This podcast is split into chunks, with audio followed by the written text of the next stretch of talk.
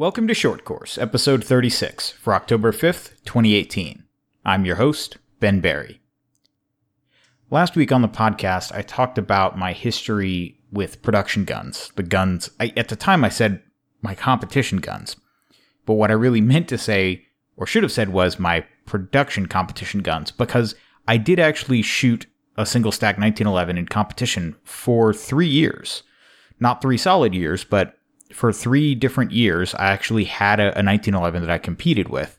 And I completely, honestly, like when I was recording, I, I just didn't even talk about it because it was such a departure from my main competition. And the main reason for that is because I really ended up shooting my 1911 when I got it in 2012 as an off-season kind of distraction. It was it was something to do in the winter to have some fun after honestly what tended to be a pretty unsatisfying main competition season because at the time I wasn't really practicing and it was good just to have something different. So in particular, it was it was the fall of of 2012 when I decided really for no real particular reason that I wanted to get a 1911 and and shoot it in competition. And there were a couple of things that informed the timing of that. And I think one of them was the fact that 2012 was the year was not a particularly good year for me competition wise. So 2012 I shot I was at the time I was shooting entirely IDPA, but I was taking IDPA fairly seriously. I had shot the the Carolina Cup, which was a really big IDPA match hosted here in North Carolina that at the time had been going on for almost 20 years and was considered sort of the third unofficial nationals of of IDPA because IDPA does they have a summer nationals and for a while for many years they had a winter nationals at the Smith and Wesson indoor facility. I actually don't know if that's still happening. I've I've really fallen out of, of IDPA circles. But for a while there, IDPA had had their indoor nationals in the winter and their outdoor nationals somewhere in the summer. And the Carolina Cup was was usually in June or July, sometime in the summer, here in North Carolina. And it was just it was just a big, really well run level two IDPA match, basically. And certainly around here it was it was the highlight of the, the IDPA competition season. And so I had actually signed up to shoot it, and that was the second big major IDPA match I'd ever shot. The first one, as with really any first major match, I was just kind of getting my feet wet. And, and so I really had no idea what to expect at that first one. So this second one at the cup, I thought, all right, this is, you know, this is my chance.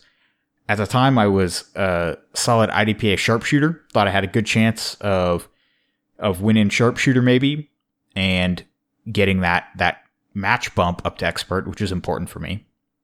And long story short, halfway through the last stage, so stage 16 of 16, I mess up my stage plan, shoot some extra shots, go to slide lock when I'm shooting along the left 180, pull the gun into reload, break the 180, and get DQ'd halfway through the last stage. So that was a bummer.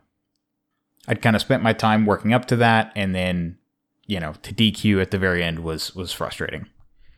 And 2012 was also an interesting year because the same range, the range, also known as Franks here in, here in Oxford, North Carolina, the same range was hosting the 2012 IDPA Nationals a couple months later, and I ended up getting a slot to that and shot it.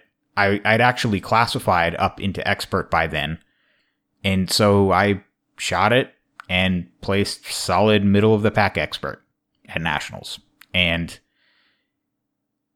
it, it was fine. I didn't feel like I'd shot great. I felt like I could have shot better, but I I didn't really know where to go after that. You know, I I had been working my way up for the last couple of years shooting in IDPA. I shot a big match and then I shot nationals and really nationals was it, it was a good match, but compared to the cup, it was it was just another another well run match. If anything, Nationals that year was a little bit less interesting than the Cup just because of the restrictions that IDPA headquarters put on the match. And so I was kind of feeling burned out. I, I kind of needed a, a change of pace. And the other thing was at that time in IDPA, there really were two main guns that people shot. There were plastic guns, either Glocks or M&Ps, with the occasional XD mixed in there in SSP or ESP. And there was still a, a healthy following of guys shooting 1911s in, in CDP. And I knew some 1911 people. They really seemed passionate about the gun, and I just I didn't get it. I, I had I had a couple polymer guns. I competed with a Glock 17. I liked it. It was simple. It worked. It wasn't finicky, and I, so I just didn't get the 1911 thing. But I thought, okay, here's a challenge. Why don't I get a 1911, learn to shoot it, and figure out figure out what this is all about. Figure out why guys like it. And at the same time, I also did have in the back of my head the inkling that having sort of done IDPA to the highest limit in the sense that I'd been to nationals, even though it was in my backyard, so it wasn't a, a huge strain. But since I'd gone to the IDPA nationals, at that point, my brain was starting to think about branching out into USPSA, and I did know that in USPSA there there was the ability to shoot. There was a division for 1911s as well, and so I thought, oh great, this I can get another gun and I can still shoot both sports. I don't know that that would have been a deal breaker if it wasn't true, but it, it certainly helped. It was it was fortunate. It also helped that by that time I'd gotten a Lee turret press, and I was reloading my own nine millimeter, and it didn't seem like that big of a deal to reload 45, and in fact it wasn't. But it did make it feasible to shoot 45, where before if I'd been trying to buy factory ammo at factory power factors and all that, it just really wasn't going to be terribly practical to compete with a 45. But now that I was reloading, I could. So I started to do my research. I looked around at features. I saw all the different models, everything from GI 1911A1 style all the way up to custom $3,000 Les Baers and, and everything in between. And eventually I narrowed down that there were actually a couple of features that were important to me. And the main things are and it's funny that that these are still to this day the things that matter to me on a gun. It basically boiled down to front strap checkering which it still boggles my mind that that's not standard on on all 1911s but i wanted good front strap checkering. I wanted front cocking serrations. Again not standard on all 1911s but particularly if you have an ambi safety i find the rear cocking serrations pretty hard to use and then having an ambi safety because I assumed that I would need to be shooting this in classifiers where I'd have to shoot strong and weak hand only and, and having the little shelf for your thumb when you're shooting with one hand I liked at the time and I, I still do. And so I looked around and there were a couple of models. There, there weren't really a lot of production models with all those features, but eventually I tracked down a, a Springfield TRP, got a good deal on it, and it had all those things. It had night sights, fixed night sights, which at the time, at the time I didn't value sights as highly as I do now, so they were fine, but I, I didn't. That didn't really bother me. They did the job, and it also meant that I was able to shoot night matches, which typically happened in the winter. I could shoot this TRP at those, where at the time my Glock competition gun had a fiber optic front sight on it, which wasn't really great for for night matches. So seemed like a win-win, and and honestly, it was. It was a great gun. I I liked that gun quite a lot. Shot a good deal through it. It really never gave me any issues when I first started reloading for it, and I first started shooting it. I had a few hiccups, but it all turned out to be just me not reloading correctly. I, I wasn't putting enough crimp on the bullets, and because of the way the 1911 feed system works, it it will really set your bullets back and and just jam up on the feed ramp because 1911s, especially in 45, don't really have a feed ramp as such. Not not the way you see it on something like a, a Glock or an M&P. And so I would just have rounds that that would just they would just go into the barrel hood and just set back and just stop. And I was shooting Berry's at the time, Berry's bullets, and so they were they were pretty f- soft, and so they would just flatten out a little bit. And once I got that sorted out, man, that thing just ran for me. It was it was uh, it was great. I liked shooting it. That first winter, I shot it from about December to March, and about that same time, December to March actually, uh, was when I started shooting USPSA. So my first three or four USPSA matches were in single stack. And I got my initial classification in single stack, initially classified C class, thank you very much. And shot for a couple of months in in single stack and, and I liked it. It was fun. It was a good change of pace. It it brought it brought the the fire back. It made me interested. Felt like I was actually getting better. I didn't feel like I was stagnating and burning out and and stalled. And so, in a lot of ways, getting that 1911 and shooting it in the, the winter of 2012 is is kind of what kept me in the hobby because I I don't know what else would have at the time. I did I didn't know what else to do. But again, it bears repeating. At the time, I had no practice schedule. I didn't really practice, and so I just shot as many matches as I could, thinking naively that that would make me better at shooting matches. So that was the winter of 2012 into the the spring of 2013. And spring of 2013 is when, like I talked about last week, I switched from shooting a Glock in competition to shooting a Smith & Wesson M&P.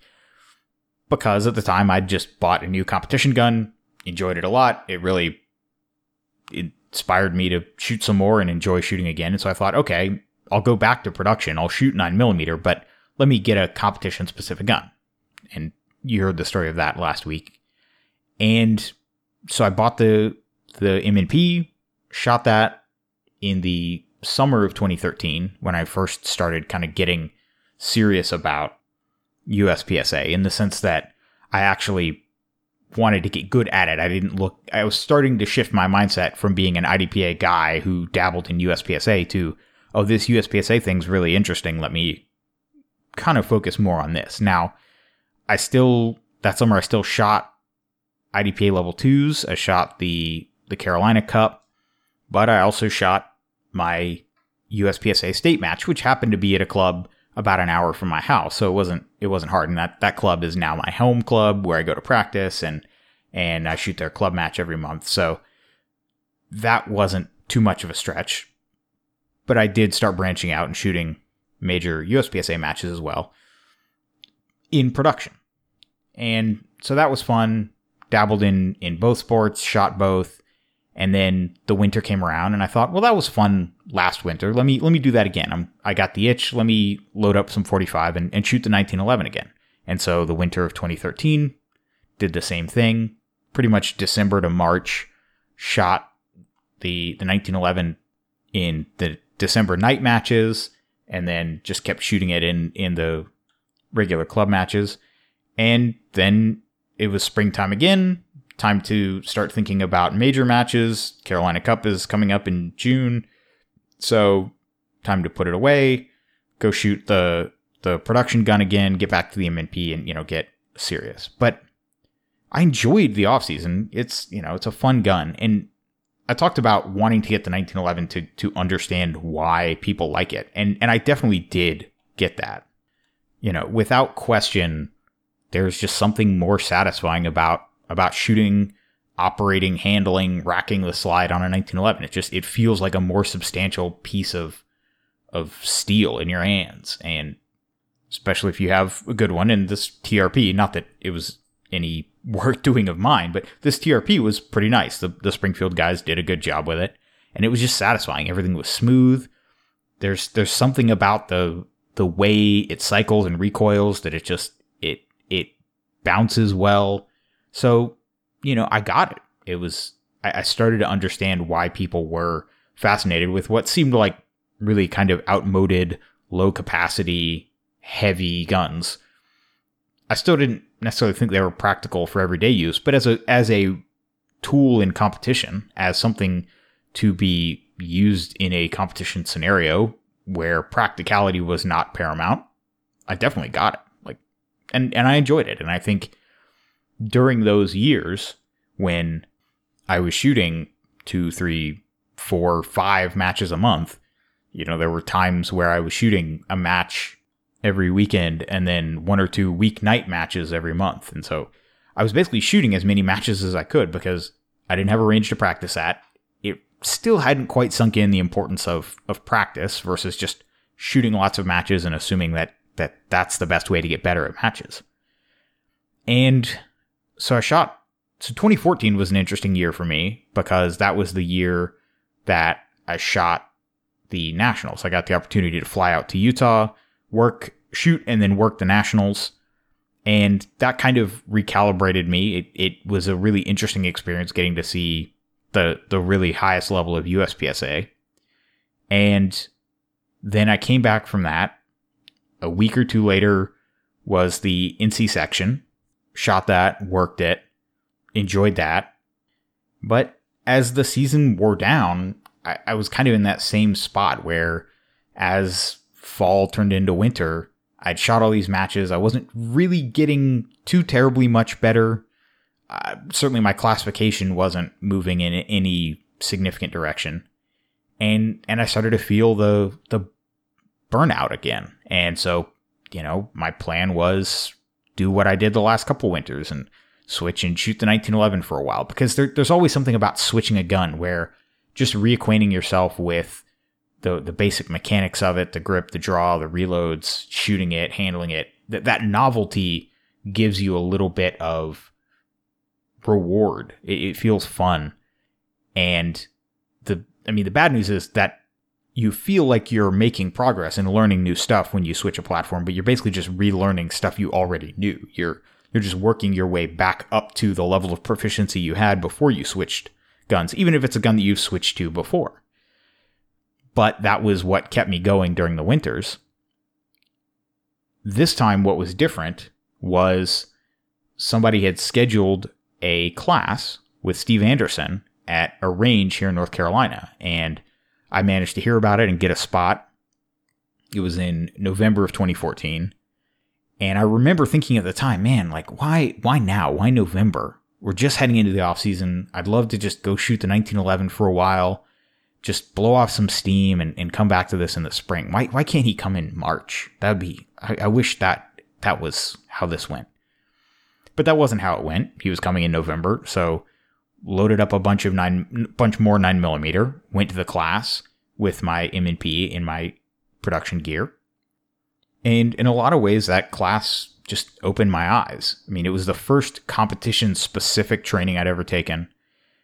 Steve started with a, a, real heavy emphasis on dry fire. He at the time he did what I sounds like he still does in his classes, where the morning of the so it was a two day class, Saturday, Sunday, and Saturday morning before noon was all dry fire. It was all just I believe it was the first twelve drills of, of refinement and repetition. And so it was all just draws, surrender draws, turn in draws, six reload six, six reload strong, six reload weak and for the first time, I really saw, oh, okay, like this is how I get better. This is what practice really looks like. This is the way that if I want to shoot better matches, I have to go do this stuff, not just shoot more matches.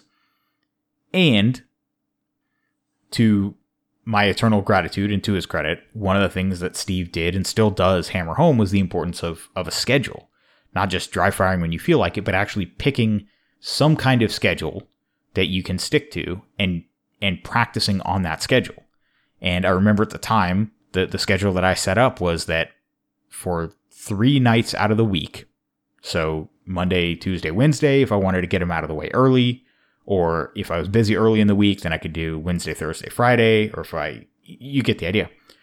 3 days out of the the 5 weekdays out of the week, I was going to dry fire for I think 45 minutes something like that.